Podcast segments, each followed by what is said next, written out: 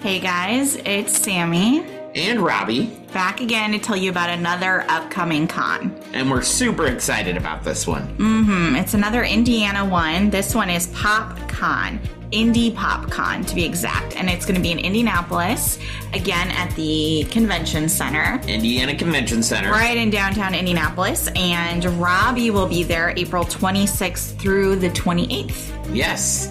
We were just at the Indiana Comic Con, so if you missed us, Mm-hmm. you get a chance to meet us again at PopCon. Yes, well, at least Robbie. At least me. Ashley invited. will be there. Oh, yeah, and Ashley will be there. That's an exciting thing. That's Ashley will be there, so you get to meet a lot of us on the network. Uh, yeah, two thirds. Two thirds of it, yes. Yeah, yeah. So if you're coming to the show, please stop by the Limitless Broadcasting booth. We're always excited to see you. oh That's all I Mm-hmm. right. got. Well, I guess we'll see you guys at the show. Bye. Bye.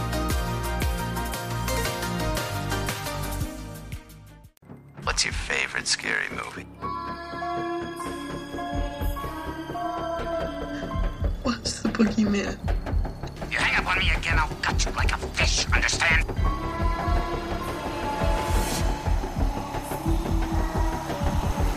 It's showtime.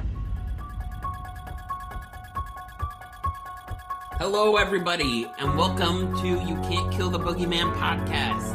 I'm your host, Robbie, I'm Sammy. and this is a special episode. We are doing Halloween 1978. Yeah, the we're very kicking off first one New section, new with series. New series. There we We're go. done with Scream. mm-hmm.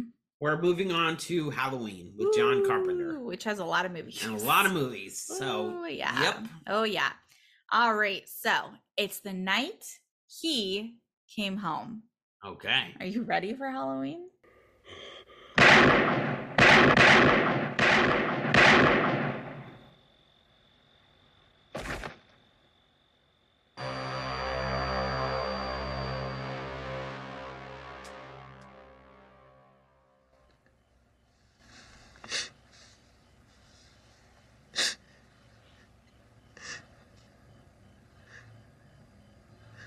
What's the boogeyman?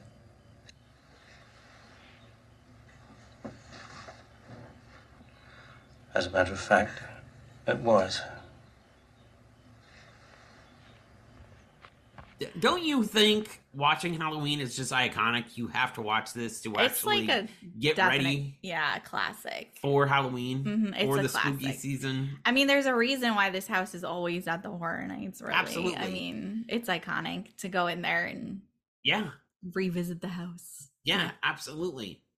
All right, you want a summary for this one? Yep, let's hear it. 15 years after murdering his sister on Halloween night 1963, Michael Myers escapes from a mental hospital and returns to the small town of Haddonfield, Illinois to kill again. So we moved from Woodsboro, California, all the way out to the middle with Haddonfield. That's awesome. Mm-hmm. Get a little bit of a scene change. Yeah, This movie came out October 25th, 1978. okay, Rated R, of course. of course. Genre, holiday. Holiday, I mean, Halloween. So, yeah. I guess. It's called Halloween. Horror, mystery, and thriller. I can see Okay, that. Director is, of course, the iconic John Carpenter. yes, Produced by Deborah Hill, also iconic, and John Carpenter. Written by the same two, Deborah Hill and John Carpenter. This movie made 1.2, mm, almost 1.3 million from 198 theaters across the U.S. in its opening week. 198 theaters. That's not very many. Wow, no, it's not. It's a small release. And it made Its overall box office gross in the US was 47.5 million well. No And it's- wonder they got another se- sequel. and its budget 300,000. So, how much did they make on opening week? 1 point almost 1.3 million. That's not very much at all. But it was only in 198 theaters and their budget was $300,000. They did make make the budget. So, Yeah. back. I would say that's successful. Absolutely, especially Regardless. in filmmaking. Yeah. oh, I made my budget back. Great. This movie runs at an hour and 31 minutes and was distributed by Compass International Pictures. Are they even in, still in business? I don't even know if this is a thing because it quickly moves on to other distributors. I'm sure. It has a 96% rating from critics on Rotten Tomatoes. Okay. It's a high rating from yeah, it critics. is. Yeah, it is. Audiences on Rotten Tomatoes give it an 89%, Okay. and it's sitting at a 7.7 out of 10 on IMDb. So That's it's actually got some pretty good, good. and I, I can see yeah, I can, I see, can that, why. Yeah. All right. So, despite being set in Haddonfield, Illinois, it was actually filmed in California. Really? Yes. With the the three leaves, four leaves you see in the beginning. Oh, these people. I I don't know if I have anything about the leaves, but I have something in my head if I didn't write it down. All right. So, the Wallace home is actually on Orange Grove Avenue in Hollywood. The intersection where Michael drives behind Dr. Loomis, who's by the hardware store, is Uh-huh. Meridian Avenue and Mission Street in South Pasadena. In case you want to go hunting, because many people have done this, like gone to find Absolutely. these places. S- The graveyard is in Sierra Madre Pioneer, is the Sierra Madre Pioneer Cemetery. Okay. If you're looking for the graveyard, So when we go out to LA, we can definitely hit up some of these. go wander around a graveyard. Yep. Annie's house is on Annie's house, the hedge scene, the Myers home are all near each other. No, I'm sorry. Annie's house, the hedge scene, and Linda's house are all near each other on Montrose Avenue. Right. The Myers home is on Mission Street. Okay. I don't think it's there anymore. Uh, I'm not sure. I know people have driven around to look at these places. and I, think don't, it was torn down. it may have been. I'm not sure, to be honest with you.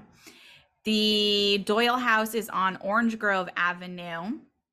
The phone booth that appears is at Bree Canyon Road and Old Ranch Road in City of Industry, California. I don't know. Never heard of that. No, Obviously in the middle of nowhere, which, yeah. Mm. Let's see. The hardware store, as we said, that's on Mission Street in South Pasadena. Where he breaks Tom- in. Yep. Tommy Doyle School is actually Garfield Elementary. The boogeyman's gonna get you. The boogeyman's gonna get you. Oh my gosh. And so Montrose Avenue and Oxley Street in South Pasadena is the establishing shot where okay. we're seeing the the fall, Okay. as you said, the with the, The four five or leaves, six, seven, with the eight four leaves. leaves. where it's the Haddonfield, I nineteen know. seventy eight. Yeah, I know they had to reuse them. Like Mhm. they would shoot. that's what I was gonna say. and They then had to re- pick them up Pick 'em all up before they 'cause scattered. they didn't have like anything. so yeah. That's what I was gonna share. Yeah, that always Yeah. cracks me up. These these people probably hated their lives having to pick up these stupid leaves. the things you do to produce movies. really and truly. All right, so our cast, our iconic cast from 1978. We have Donald Pleasance as Dr. Sam Lunas. He was the biggest actor hmm in these. That's why they got it greenlit because Mhm. of him. Jamie Lee Curtis makes her appearance as Laurie Strode, as we all know now nowadays. Not back then, she was not a big name. Nope. Now, obviously, the tides have turned. Nick Castle plays Michael Myers, aka The Shape, as he was called in this movie. PJ Souls is Linda. Nancy Kies is Annie. Charles Cyphers is Sheriff Lee Brackett. Kyle Richards is Lindsay Wallace. Brian Andrews is Tommy Doyle. John Michael Graham is Bob Sims. Nancy Stevens is Marion Chambers. We've got Arthur Mallet as Angus Taylor, Mickey Yao Yablans as Richie Castle. I'm sorry, I Okay. probably said that wrong. Brentley Page as Lonnie Elm. Elm. Adam Hollander is Keith. Sandy Johnson is Judith Margaret Myers. David Kyle is Danny Hodges. Peter Griffith is Morgan Strode, and Robert Phelan as Dr. Terrence Wynn. But yeah, so there's a lot of a lot of people I don't recognize the names. of Right. on this. But people I do know from watching the movie. So there you go. That's why it's interesting to have Mhm. you read the the cast and crew. I know Yeah. obviously Dr. Loomis, Mhm. Jamie Lee Curtis, Nick Castle. Nick as the Castle's Shake. so famous those, now. Those Yeah. are the three iconic people you think Mhm. of when you, think, of, this Halloween. movie. Yep. All right. So this movie was filmed on a Panavision Panaflex Panavision C series lenses. Okay. There you go. I think we have seen that pop up before. Half of the $300,000 budget was spent on the Panavision cameras, so the film would have a 2.35 to 1 scope. Okay. Donald Pleasance was paid $20,000 for five days of work. Wow. Because he was the biggest actor. Yep, he sure was. It was the movie was shot in 20 days in the spring of 1978. Yep. Yeah, that's not too long, 20 days. They really banged that out. hmm As the film was shot out of sequence, John Carpenter created a fear meter so that Jamie Lee Curtis would know what level of terror she should be exhibiting. Okay. I thought that was pretty clever of them to help her out because Yeah. she's like, "Oh, have I seen him? Have I not seen him? Where are we at in this?" Right. Deborah Hill wrote most of the dialogue for the female characters, while John Carpenter concentrated on Dr. Loomis's speeches. I think that's really important to have a woman writing for A a, female woman, yeah. character. Yeah. I appreciate that. So, I, I, so glad that so they you did connect so you connect well with the characters. mean, Well, in a to an way, I extent. guess, yeah. Yeah. But I mean, it the dialogue would seem more realistic having someone who's actually a woman Right. write the dialogue. You know? Right. I think that was a good choice. All of the actors wore their own clothes because there was no money for costume I department. can see that. Jamie Lee Curtis went to J.C. Penney for Laurie Strode's wardrobe, and she spent less than hundred dollars for the entire set. And that was back in 1977. It's- yeah, nineteen. No, we said spring of nineteen Eight, seventy-eight. so, So yeah. yeah, yep, but less than hundred dollars on her entire wardrobe, You and could- she shot the film while she was on hiatus from the sitcom Operation Petticoat. Well, back in those days, you could probably do that. Go to J.C. Penney's and spend less than a Mhm. hundred bucks. Well, I don't blame her though. She's not going to spend a lot of her own money. Absolutely. I mean, now she has the money, but back then she's probably like, hell no, I Hell this is no. going to be a lot of money for me. The dark lighting in the movie comes from necessity because the crew didn't have enough money for more lights. That makes sense. Yep. So that's part of that reason.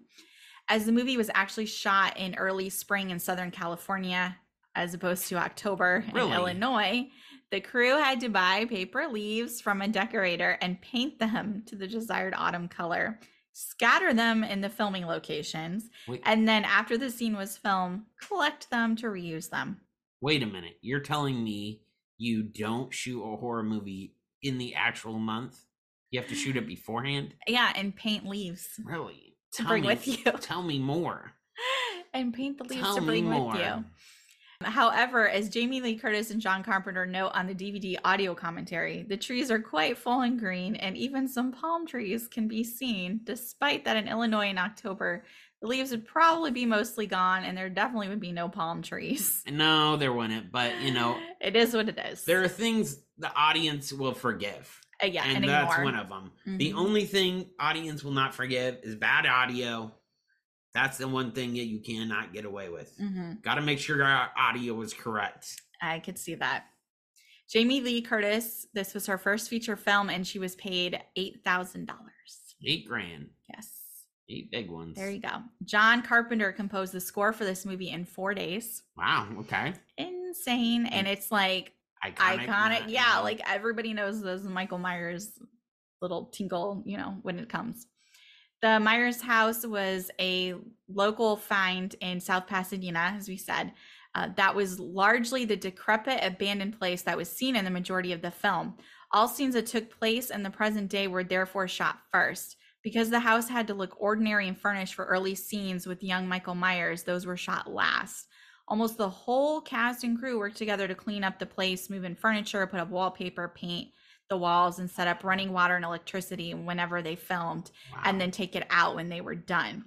Shooting the scene in a single take reportedly took an entire night of filming and only stopped because the sunlight started to come in.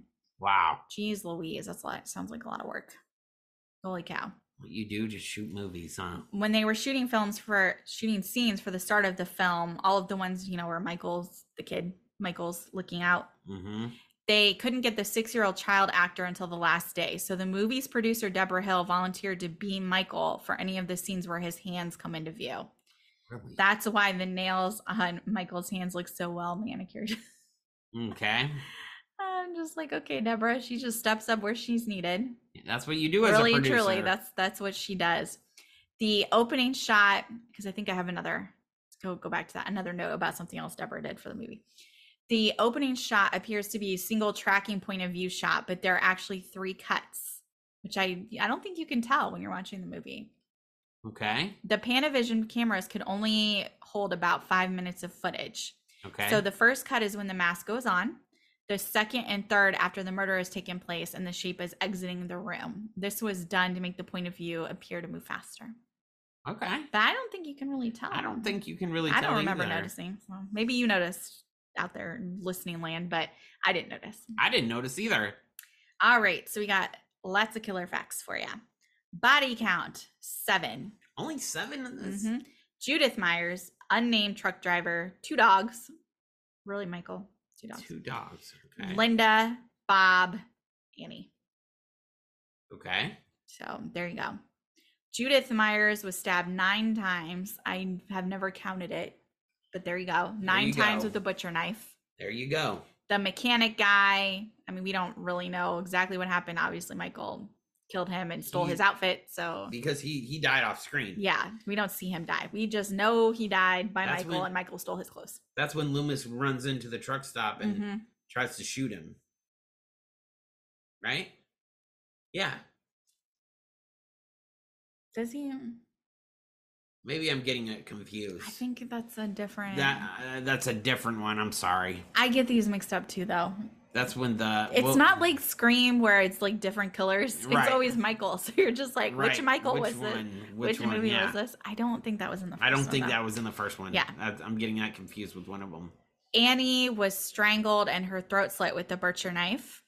Bob was stabbed through the chest with the butcher knife. This doesn't adequately explain though, because Bob is like up on the, the wall, right? hmm Yeah, that's it's a little bit gruesome. Bob has had the ghost outfit. And well, Michael put the ghost outfit on and his stole his glasses. Right, right. To be Yes. creepy. Yep. Linda was strangled to death with a phone cord. hmm So there you go. That's how how everybody died. Aside from the dialogue, the script cites Michael Myers by name only two times.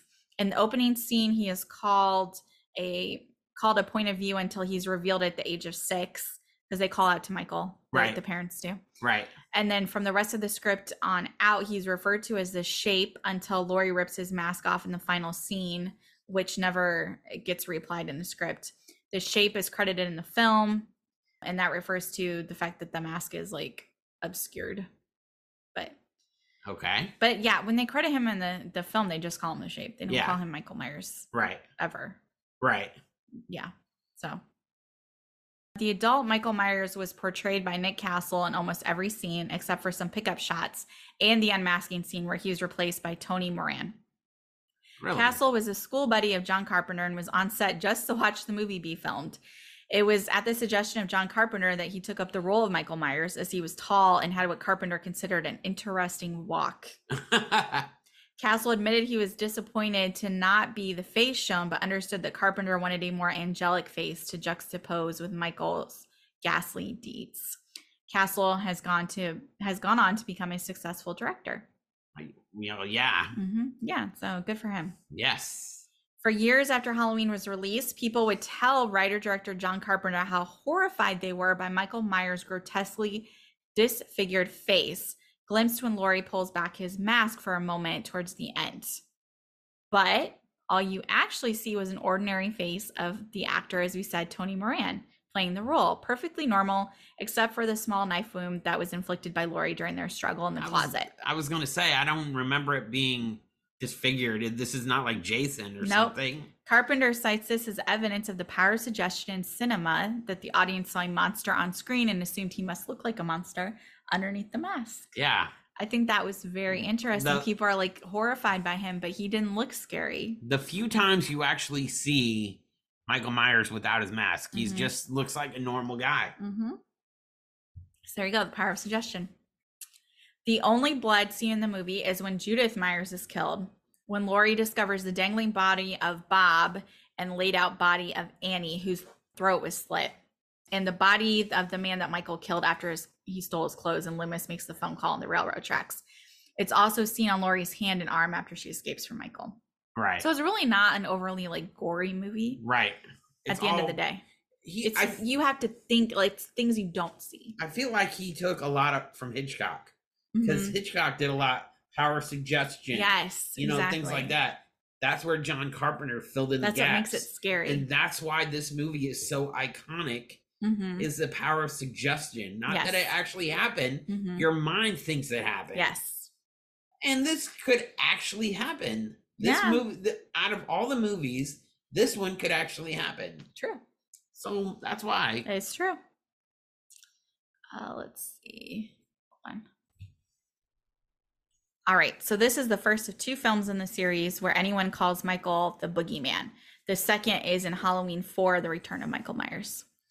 And we'll get to all the other mm, Ooh, yes. Halloween We movies. will. hmm For Mm-hmm. sure. In the documentary short Halloween Unmasked 2000, uh, which was actually made in 1999, it was revealed that the crew had chosen two masks for Michael Myers to decide on. The first was a Don Post Emmett Kelly smiling clown mask Okay. that they put frizzy red hair on. I just I'm trying to imagine this and it sounds ridiculous. It- yeah. This was an homage to how he killed his sister Judith in the clown costume. They tested it out and it appeared very demented and creepy. Oh God. I don't Wow. like clowns like that. Neither and do I. This is now it's getting worse. Th- Can you? I bet you're excited when we actually watch the movie It. I might not really watch it. Oh I yeah. might just sit like that when with we my do, eyes covered. when we do Stephen King, hate clowns.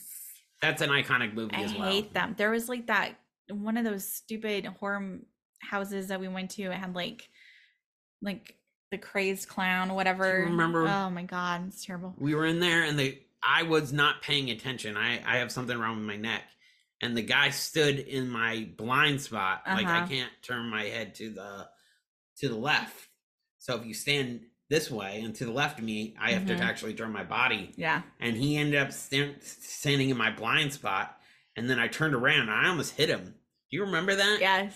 i was like i drew my fist up and i was Uh, like wait a minute You can't hit the it's an actor. actor, It's, it's okay. an actor We're not gonna injure anybody today. but he, I could actually see her, see the fear in his eyes. Oh God. so the other mask, obviously, was the 1975 Captain James T. Kirk mask that was purchased for around a dollar. They It just had had no money. It had the eyebrows and sideburns ripped off, the face painted fish belly white, and the hair was spray painted brown. The eyes were opened up more.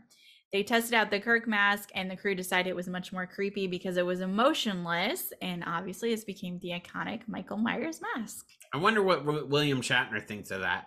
I- He probably just wants money from his. Well, From do you think they his- would actually? Because It technically is not the same mask because they colored it, they You're right. changed the eyes, they painted it, right, you the, can't the really hair say too. that anymore. Yeah. So they ripped off parts of the hair. So yeah, I don't know. It's not really the same. No, no copyright there. John Carpenter's intent with the character of Michael Myers was that the audience should never be able to relate to him. Ah, he's doing a great job. I yeah, I don't see what would be relatable.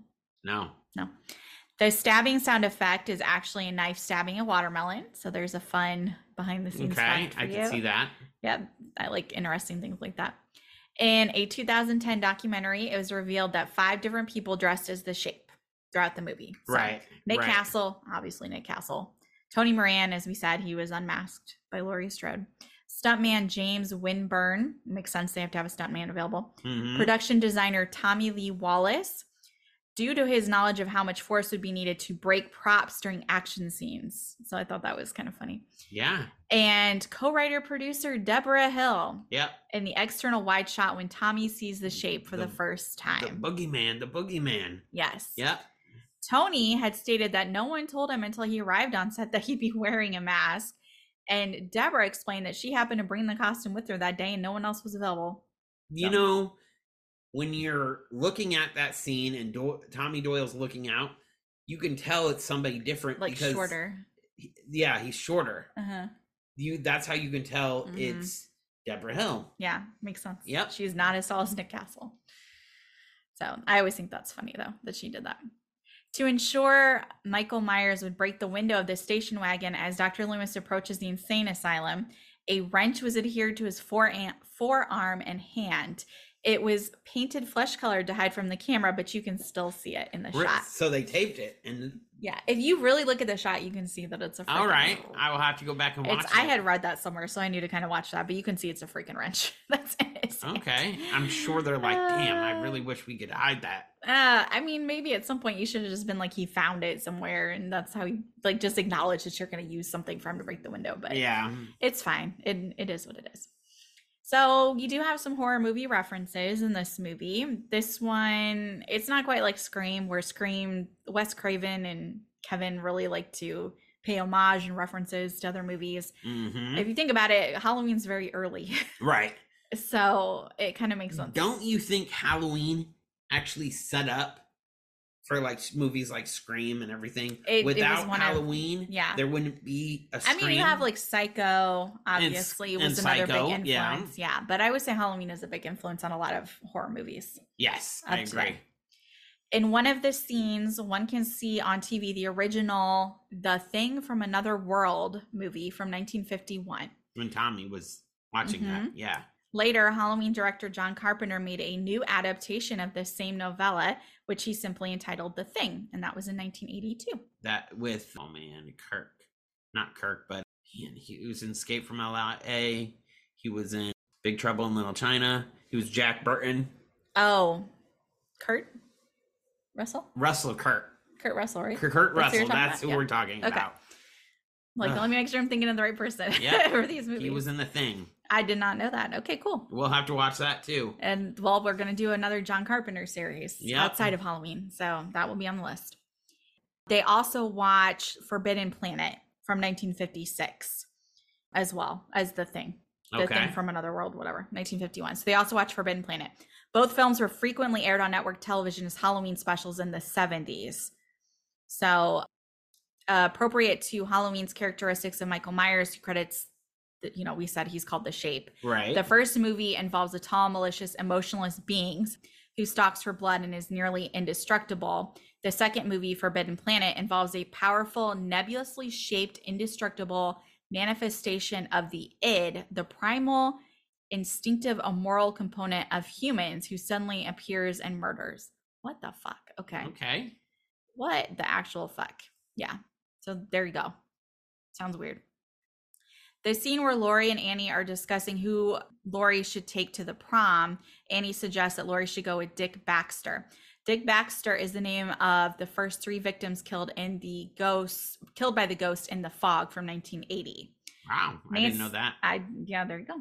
Nancy Keys, who plays Annie, is also in that film. Okay. And both movies are directed by John Carpenter. John Carpenter. There you go. Mm-hmm. Since we're on John Carpenter, I feel like this is like a Wes Craven thing. We're like, let me reference things that I'm involved Hmm. in. when I would do the same thing. I'm not judging it. It just it seems That's similar. their ego. hmm In the scene where Lori and Annie smoke a joint on their way to their destination, "Don't Fear the Reaper" by Blue Oyster Cult can be heard on Annie's car radio. A Hmm. cover version, I think we mentioned this, plays in the movie Scream, the 1996 Yeah. original. So there you go. There's Yes. a tie-in, and I'm pretty sure we did mention that in Scream, but wanted to bring it up Yes, again. We did. John Carpenter wrote the role of Linda for PJ Souls after seeing her performance in Brian De Palma's Carrie. There's another one for you. Carrie was released in 1976, so just it was a before very this good one. movie. I know you don't. You hate on that movie, It wasn't good. but we're gonna watch it eventually. I like. you're the, gonna make me watch so much I shit. and like you're gonna the complain about remake of Carrie. We're gonna have Carrie. to watch the original Carrie too. I will watch it. Oh my gosh, Robert. Oh, here's your favorite, Robert Engold. Yeah. uh-huh of a nightmare on elm street film series revealed in an interview that john carpenter had him throw bags of dead leaves on set for one day so he was there with the leaves Well, that's cool. i know right dr sam loomis is michael myers psychiatrist sam loomis is also the name as we've said multiple times of marion crane's secret lover in psycho coincidentally marion crane was played by jamie lee curtis's mother janet lee there you go Star power in that family. all these tie-ins. Tommy Doyle is named after Lieutenant Detective Thomas J. Doyle from the movie Rear Window, 1954. There you go. I think the development of Tommy in the series is actually Mhm. pretty good. it's interesting how they did more with his character than I would have And- expected. The well, I can't wait till we get to that. But the actor that they chose to play, we'll have to keep Big name actor. Yeah. Ah, big name actor. Now, big name actor. All right, we got some general trivia for the movie. So, according to John Carpenter, Donald Pleasance asked him how the director wanted him to react when he looked down and saw that Meyer's body had disappeared. The actor said there were two ways he could react either shocked or as if he expected Myers to be gone. Carpenter had him play it both ways and used the one that he felt worked better, That's cool. which I feel like makes sense. I feel like Wes Craven would do the same thing. Well, yeah, we well, he couldn't even decide what to do with Dewey, and he kept having him die and not die. So, I could see that. But it makes sense, you know, to shoot it both ways. If you're like, I'm not sure how I'm feeling about it, we'll see when we edit it. All right. Makes Make sense. it a do it in post. To this day, one of the most frequent things people say to Jamie Lee Curtis about this film is, Why did you throw away the knife? So, yeah. I wonder what her response to. I is don't that. know. I wonder what she says too. I didn't have the response. John Carpenter and Deborah Hill have stated many times over the years that they did not consciously set out to depict virginity as a way of defeating a rampaging killer. As we know from the It's- series we it's a- just did, yeah. Randy makes a big point of this. Yep, it's part of But- the rules. But John Carpenter is saying, no, that's not what we were trying to do. The reason the horny teens die is just because they're so preoccupied with getting laid that they don't notice there's a killer. On the other hand, Lori spends a lot of time on her own and is more alert to what's going on around her. That's all it is. That makes He was not sense. trying to say anything about that. So we will never get rid of this trope No, it's now in lexicon, but officially John Carpenter's like, no, we weren't trying to do that. no, that makes sense. So there you go.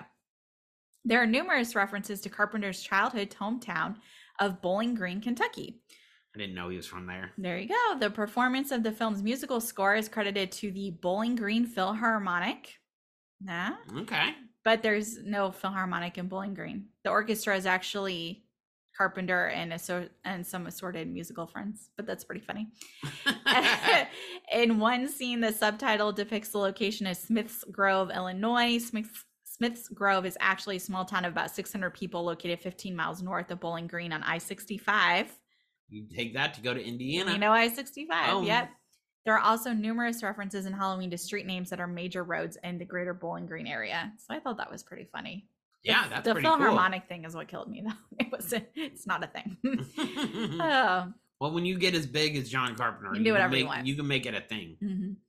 John Carpenter was the voice of Annie's boyfriend Paul when she's talking on the phone. Really? Okay. I yeah, Didn't know that. uh-huh. we hear on the phone talking to Lindsay and then to Annie. I thought that was pretty funny. It was actually John Carpenter.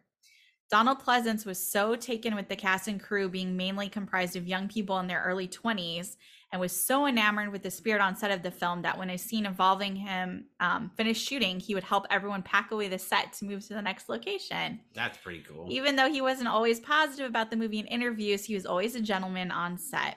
And producer Deborah Hill later said that Pleasance was like the elder statesman on set. that's pretty cool. I was just like, oh, that's fun. He's like, let me help him pack Let me- uh, up. He's the highest paid actor, number Uh-huh. one. He's the most successful actor, hmm but he's down to earth.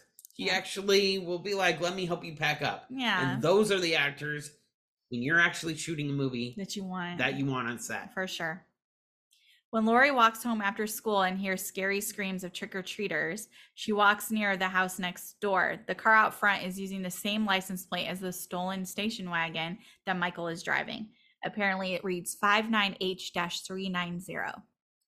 I did not know I that. definitely did not pick up on that. I bet people do. They're like, "Oh man, this is the same." I'm Mhm. sure they do. Here's something fun for you. When Lori and Annie start to walk away from the hedge where they, s- well, where Lori sees Michael Myers, It's Mhm. about 25 minutes in, and specifically 25 minutes and 12 seconds in to the movie. You can see two guys standing up on the porch of the house Yeah. behind the hedge on Yeah. the right. because they were They're not supposed to be Yeah, there. they're at the other house watching them. they are film the not movie. extras. They're just like, what's going on? They're filming a movie. Let me That- check this out. That would be so me. I would be, and I Robbie would, would, get be in that background, so close. I'd get closer to that. I'd be like, "Hmm, like what's peeking. going on? You'd see him I would be peeking that around the guy. hedge. I would be that guy. He'd be literally like sticking his head around the hedge, I think looking. they're filming a movie. I would I'd go get a sign and something like that. Hello. That's hilarious. Oh my gosh!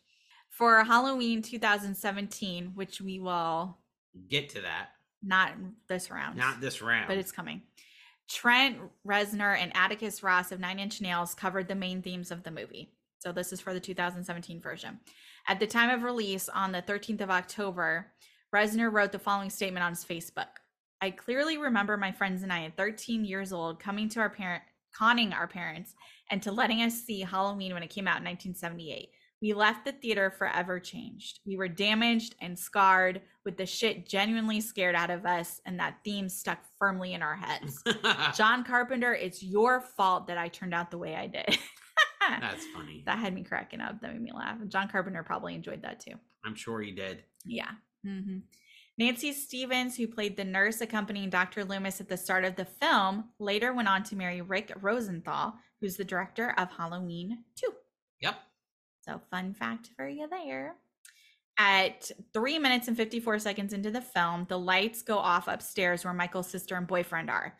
The boyfriend is heard saying goodnight to her from the stairs at the five minute mark, leaving one minute and six seconds for them to have done it. Well, maybe he's just fast. One minute. What the fuck? And I always thought when I watched that, I'm like, I feel like this goes by really fast for Yeah. everything going on. And there you go, one minute. and One six minute, seconds. six seconds. You know, maybe it's a quickie. Apparently, very quick. Get on, get off, get out. Boom. Whew. You got to do that before the parents get home. Well, they did it. John Carpenter considered the hiring of Jamie Lee Curtis as the ultimate tribute to Alfred Hitchcock, who had There given we her go. mother, Janet Lee, the legendary status in Psycho, as we said. During the same period, Universal Studio producers and director Richard Franklin were trying to enroll Jamie Lee in the new production of Psycho 2. I'm glad she didn't do that. So there you go. The original script was titled The Babysitter Murders. I Okay. don't know if you knew that I did. had the events take the originally the events took place over several days. It was a budgetary decision to change the script to have everything happen the same day. Doing Yeah. this reduced the number of costume changes and locations that were required. And it was decided that Halloween, the scariest night of the year, was the perfect night for this to happen. Right. That was a good decision. Yeah. Yeah, that was good. The story is based on an experience John Carpenter had in college touring a psychiatric hospital. Carpenter met a child who stared at him with a look of evil and it terrified me. Didn't you? What you- in the didn't world? you do a psycho or a I didn't have Uh, mental any insti- children. institution? I had no children stare at me But into for- my soul. You're a No. pharmacist, so you I had did. to do a rotation for that. I, I did. That was one of my electives. Weren't you like behind? There's like, one safety. one area where you had to sit in a glassed in yeah, office. And how was that? Were you creeped out? Um, it wasn't too bad because most of the patients were okay. I mean, some of them like would ask questions and you kind of have to like repeat yourself over and over again Why? because you know they just didn't understand. Okay. You know, they were down there for a reason.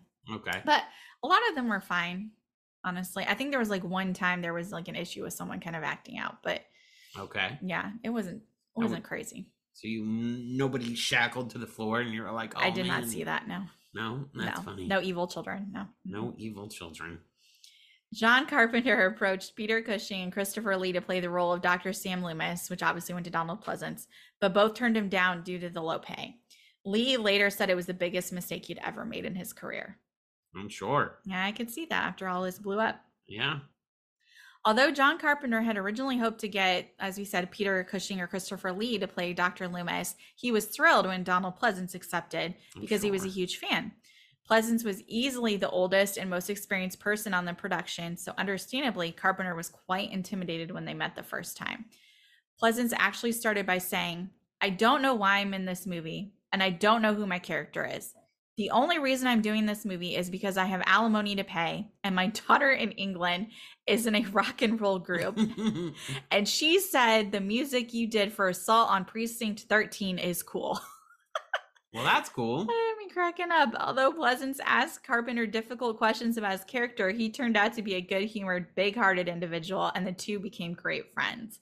And obviously, Pleasance went on to appear in two other Carpenter films. But oh my gosh, that just cracks me up the way he's like, listen, I don't understand what I'm doing here. I don't know what's going on, but This is I why. have alimony to pay, and my daughter thinks you made cool music. So well, here I that's am. cool. That's a good stamp. Oh, my daughter thinks you're dope. There you go. There you go. Daughter approves. The character Michael Myers was named after the European distributor of Carpenter's previous film, as we said, Assault on Precinct 13, who had entered that film into a British movie contest and it won first prize and became a bizzer- bigger success than in the USA. The naming was kind of a weird thank you for the film's overseas success, although Mr. Myers reportedly joked that he technically was owed royalties for the use of his name. And Did you ever see Assault on Precinct 13? I have not seen that. No, That's actually a really good movie. I have not. Well, I assume it won at first place we'll over have there. to watch that. Added to the list. As the film was made in the spring, the crew had difficulty also not only with the leaves but also with getting pumpkins. I'm sure. Makes sense. Only three were obtained, so the scene where one is broken on the ground had to be done in one take. Wow. The crew later got another type of green pumpkin and just painted it orange. That makes sense. Yeah, and I mean, do what you got to do, right? Yep.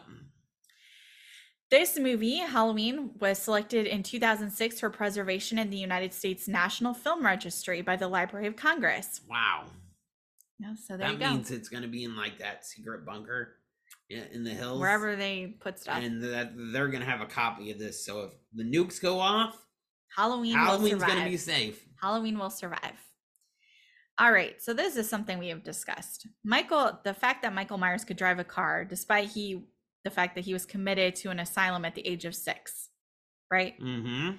The first movie novelization came up with a simple but effective explanation. When Dr. Loomis drove Michael to the hearings over the years, Michael simply just watched very carefully how he operated the car. So, because you know, there he could see. So even though Michael was in the back seat and there was like that bulletproof glass in between, it was Mhm. see through, so he could see everything that the doctor was doing. Right. Alternatively, Halloween The Curse of Michael Myers in 1995 provides a retroactive explanation to this question, which we will get to when we get to Yes. that Halloween movie. Yes, we will. But there's one theory out there for you that he just watched. I don't, That's probably the best. I feel like it Scenario. makes sense, you know, I could see that. But Deborah Hill worked on this movie for no salary, but earned a percentage of the profits. As the film grossed in excess of $70 million, this proved to be highly, high, uh, highly lucrative for her. Really Yeah. So good decision, Deborah good. Hill. Good for her. Yeah. Makes sense. Yeah. After viewing Carpenter's film Assault on Precinct 13 at the Milan Film Festival, independent film producer Erwin Yablans and financier Mustafa Akkad sought out Carpenter to direct a film for them about a psychotic killer that stalked babysitters. In an interview with Fangoria, Fangoria magazine, Yablans stated, I was thinking that would make sense in the horror genre, and what I wanted to do was make a picture that had the same impact as The Exorcist. And which he did. True. Carpenter and his then girlfriend Deborah Hill began drafting the story, originally titled, as we said, The Babysitter Murders. But Carpenter told Entertainment Weekly that Yablin suggested setting the movie on Halloween night and naming it Halloween instead. There you go. So it was a big combination of things that got us to where we were. Yeah. Carpenter received $10,000 for directing, writing, and composing the music, retaining rights to 10% of the film's profits. That he likes that. now. Again, smart move. smart move. Yeah. Carpenter hired Tommy Lee Wallace as the production designer, art director, location scout, and co-editor. Lots of hats for Wallace. He Wallace created the trademark mask worn by Michael Myers throughout the film. And as we said, the Captain Kirk mask was very cheap. It looks like it actually cost $1.98. We said around a dollar. This says a Tax. dollar 98 You always got to pay the tax, man. Yep. And Nick Castle earned $25 a day for his work. Now he probably gets paid a lot more. I have a feeling that Castle makes a little bit more money now. Yes. Just a little bit. Yes. So, do you want me to share some quotes Yeah. from the movie? So, Loomis, when talking about Michael Myers, says, I met him 15 years ago. I was told there was nothing left no reason, no conscience, no understanding, and even the most rudimentary sense of life or death, of good or evil, right or wrong. I met this six year old child with this blank, pale, emotionless face and the blackest eyes, the devil's eyes. I spent eight years trying to reach him and then another seven trying to keep him locked up because I realized that what I was li- that was living because I realized that what was living behind that boy's eyes was purely and simply evil. That is the most iconic line lines in the Halloween franchise. Yeah, when he's explaining there. about Michael Myers, hmm it really sets the tone. Yeah. Sheriff Brackett says it's Halloween. Everyone's entitled to one good, scare. I love that line. And Lori famously says it was the boogeyman, to which Loomis replies, as a matter of fact, it was. Dun dun dun. Lindsay says at one point, I'm scared, to which Lori replies, There's nothing to be scared of. Tommy asks, Are you sure? Lori nods and Tommy says, How? Lori replies, I killed him. To which Tommy says, But you can't kill the boogeyman. And he was right. Always right, because he never dies. He never dies. And this one I threw in here because we referenced this in Scream. Lori tells Tommy, Tommy, unlock the door. Come here. Now you listen to me. I want you to go down the stairs and out the front door. I want you to go down the street to the McKinsey's house. I want you to tell them to call the police and tell them to send them over here. Now, do you understand me? Go, do as I say. And they reference this in Scream. Yep. Yeah, when they reference going to the McKinsey's to call the police Yep. after Casey gets it. Casey gets got. Mhm. Yes, she There you does. go. All right, before we jump into my last section, what do you think about this movie? I love it. It's iconic. You It can't is. can't have Halloween. You can't view the Halloween season without seeing Halloween. Michael Myers, yes. I mean, we'll pop this on year round. really, yeah. I mean, it's one of those most iconic pictures you have to see. I agree. It Mhm. sucks you in- from start to finish. There's not a downtime.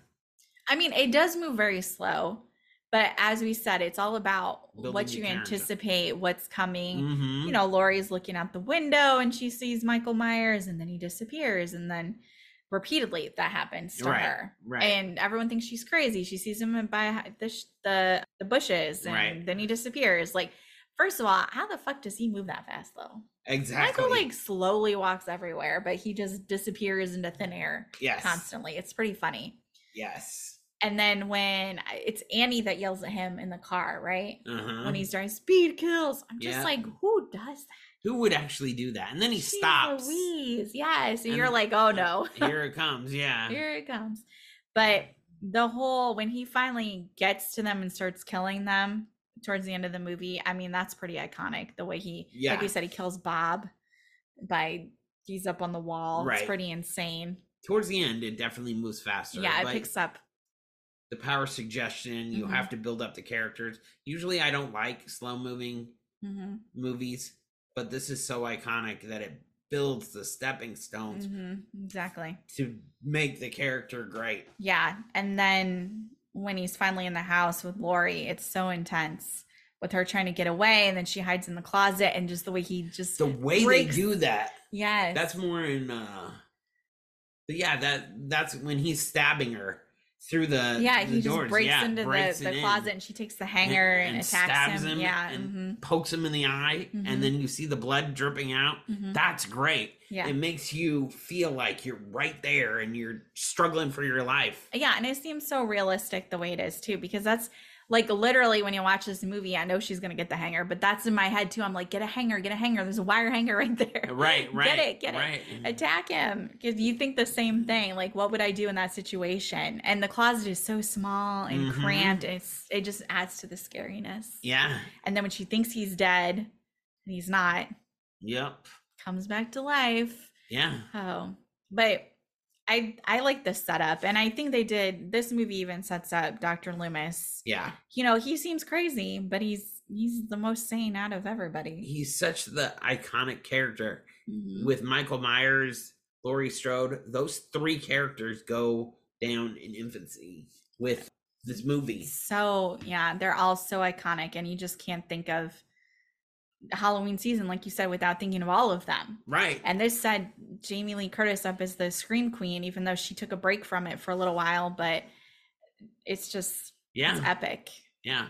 Yeah. And now it's it's crazy that we're getting ready to in 12 days Halloween ends comes. When we film this, yes. mhm. Yes. When we film this hmm in 12 days from now Halloween ends comes. hmm And we'll let, we got tickets to opening night. We will be there. So we're ve- that's next That's next the. not this Friday but next Friday. mhm. the Well, it's the 14th. the thirteenth, I believe, in the evening that we're going. Is that correct?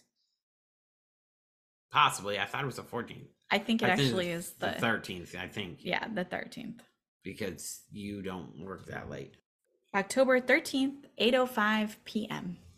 We will be there. We Uh, will be there to see this movie. I'm going to dress up as Michael Myers.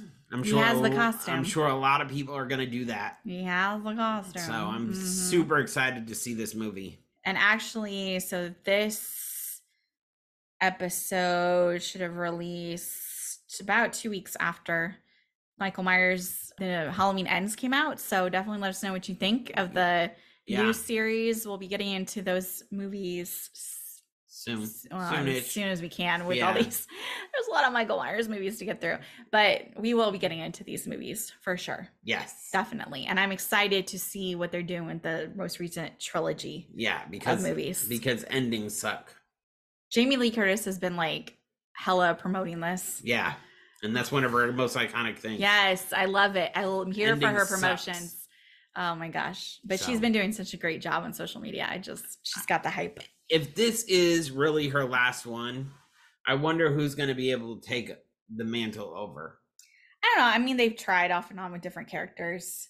I I don't think they've worked as well, but Michael Myers is not going to die after this one. I- We're going to have to try something.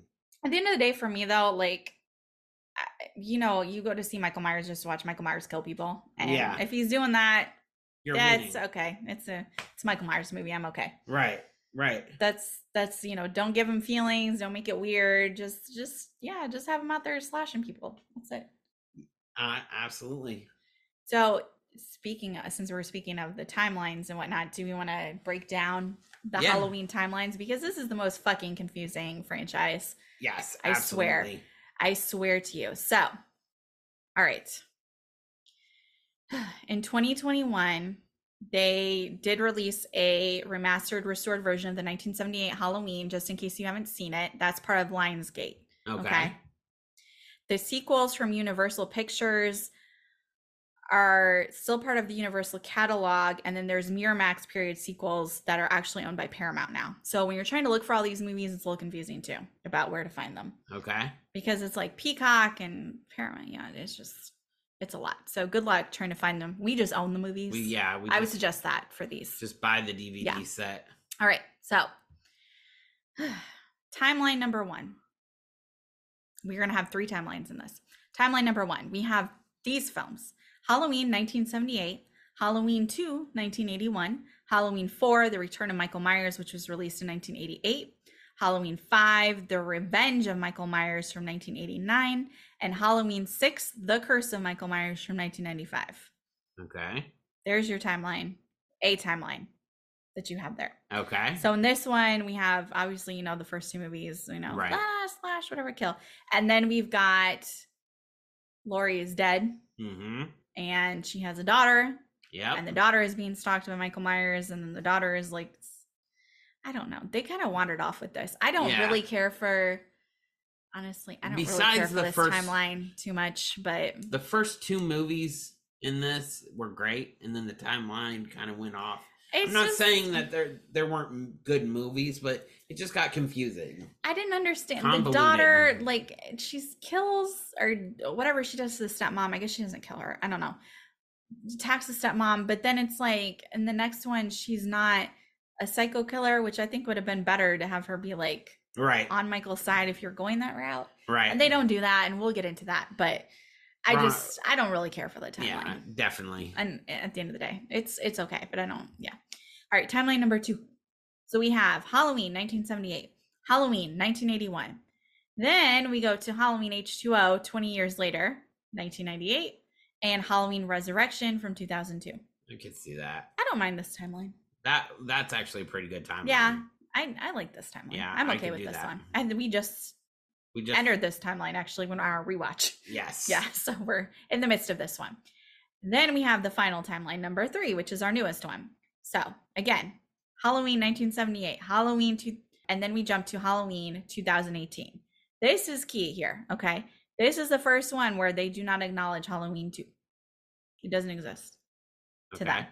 They skip a lot of movies, but this is how this timeline works. This one also skips Halloween too, so remember that. So you have Halloween 1978, then Halloween 2018, Halloween Kills 2021, and our finale, which we have not seen yet. Halloween, Halloween ends, Ends. this year, 2022. Okay, that makes sense. Yeah, what do you so- think of that timeline? I like these new movies. Yeah, I I, don't. am about this. I don't have have any problems with the the last two timelines. Yeah. I mean, people complained about the last one, Halloween Kills, I guess with the storyline and stuff, but I'm like, it's, it's it was a not- middle movie. I mean, sophomore movies are always hard to do. Well, and you had the beginning, which was setting up everything, and you're just like, oh my God, like a what happened, the fire and all that. But you know, the Mhm. second one, they gotta kind of be like, okay, well, he didn't really die. This is why he didn't die. Kind set the tone for the finale. So you Right. know it's not going to be the best movie of the series of the trilogy. Right. It's not. It's just to lay the groundwork, the middle groundwork. Exactly. The ending had a lot going on right at the end of the movie. That's when a lot of the action happened. But I don't I still liked the movie. I yeah, don't think I did. I've I have not had a problem with the newer Mm-hmm. Michael Myers movies. and I'm excited for Halloween ends Me too. to see what they did. So Hmm. after you see it, let us know what you think. Mm-hmm. All right, last thing we're gonna do, and then we're gonna get out of here. With some Okay. trivia. Sure, let's have some trivia. All right, I was not prepared to not have them written out, so we are going to do this off my phone. Off her phone. All right, when Annie was getting ready to leave to go see Paul, what did she forget and end up going back in the house for? I have no idea. Her, keys. Okay.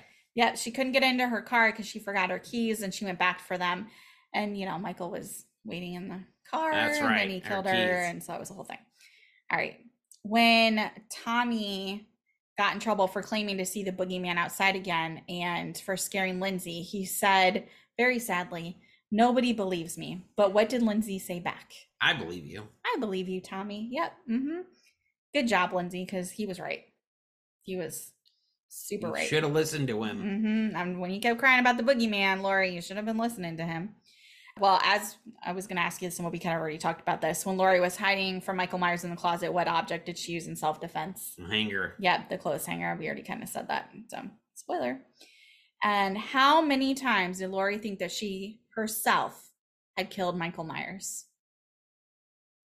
At least twice. Aha, that's right. Lori Man. tried two times to kill Michael Myers. First, she struck him in the neck with a knitting needle. Yep. That's pretty epic. Good try. Good Yeah. try. I- you would have thought that would have worked. And then the second time she stabbed him with his own knife. And each time she thought she had killed him, but No. being Michael Myers, he always got back up. you can't kill the boogeyman. And then Loomis shot Michael six times. Didn't matter.